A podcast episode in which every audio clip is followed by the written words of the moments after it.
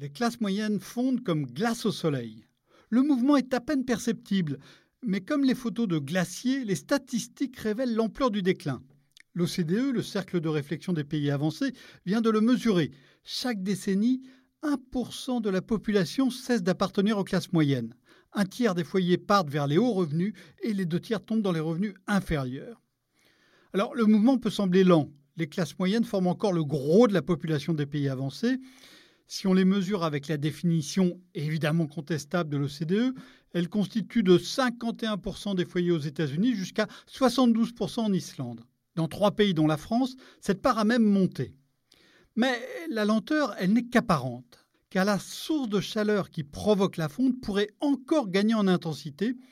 Les entreprises suppriment de plus en plus les emplois intermédiaires. Elles cherchent des femmes et des hommes plus qualifiés et aussi, et plus encore demain, d'autres femmes et d'autres hommes moins bien formés. Cette polarisation du marché du travail va bien plus vite que le déclin des classes moyennes. En 20 ans, la part des postes moyennement qualifiés dans l'emploi des pays de l'OCDE a reculé de 8%, tandis que les postes qualifiés ont gagné 11%. En France, le changement a été encore plus rapide.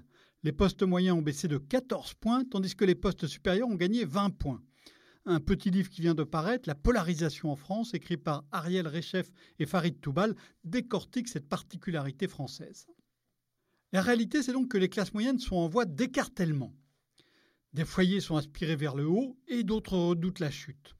Parmi les classes moyennes, un salarié sur six occupe un emploi qui a un risque élevé d'être automatisé, soulignent les experts de l'OCDE. La flambée des prix de l'immobilier, de la santé, de l'université accroît les tensions.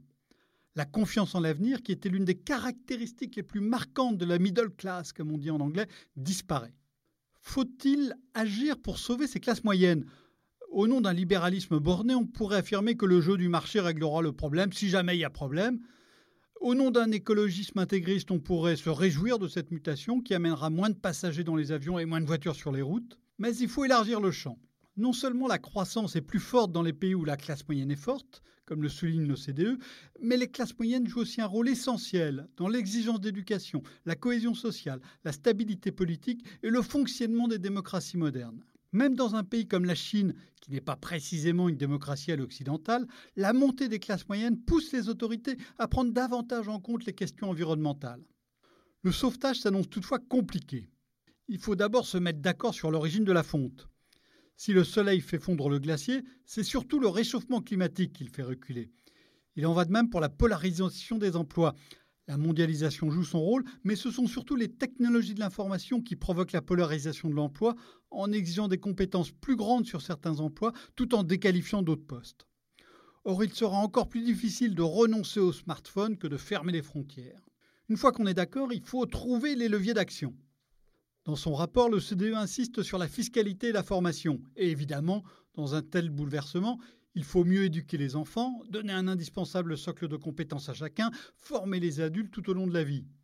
Mais si on s'acharne à vouloir monter l'éducation de tous alors que des myriades d'emplois peu qualifiés seront créés dans la décennie à venir, on risque de déboucher sur une immense frustration aux effets politiques redoutables.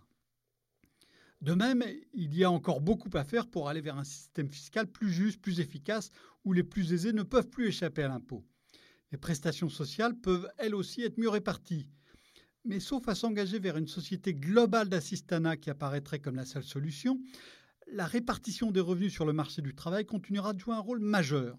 Ce sera donc aux entreprises d'agir. Daron Acemoglu, un économiste très influent du MIT de Boston, l'explique avec son collègue Pasquale Restrepo à propos de l'intelligence artificielle.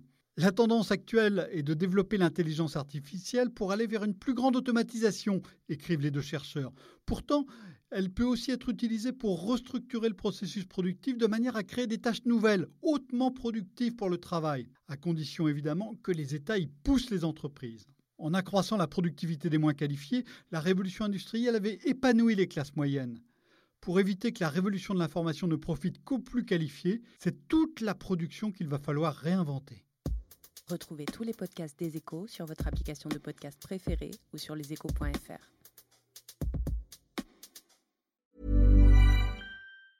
Hi, I'm Daniel, founder of Pretty Litter. Did you know cats tend to hide symptoms of sickness and pain? I learned this the hard way after losing my cat, Gingy. So I created Pretty Litter, a health monitoring litter that helps detect early signs of illness by changing colors, saving you money and potentially your cat's life. Pretty Litter is veterinarian developed, and it's the easiest way to keep tabs on your fur baby's health right at home. Go to prettylitter.com and use code ACAST for 20% off your first order and a free cat toy. Terms and conditions apply. See site for details.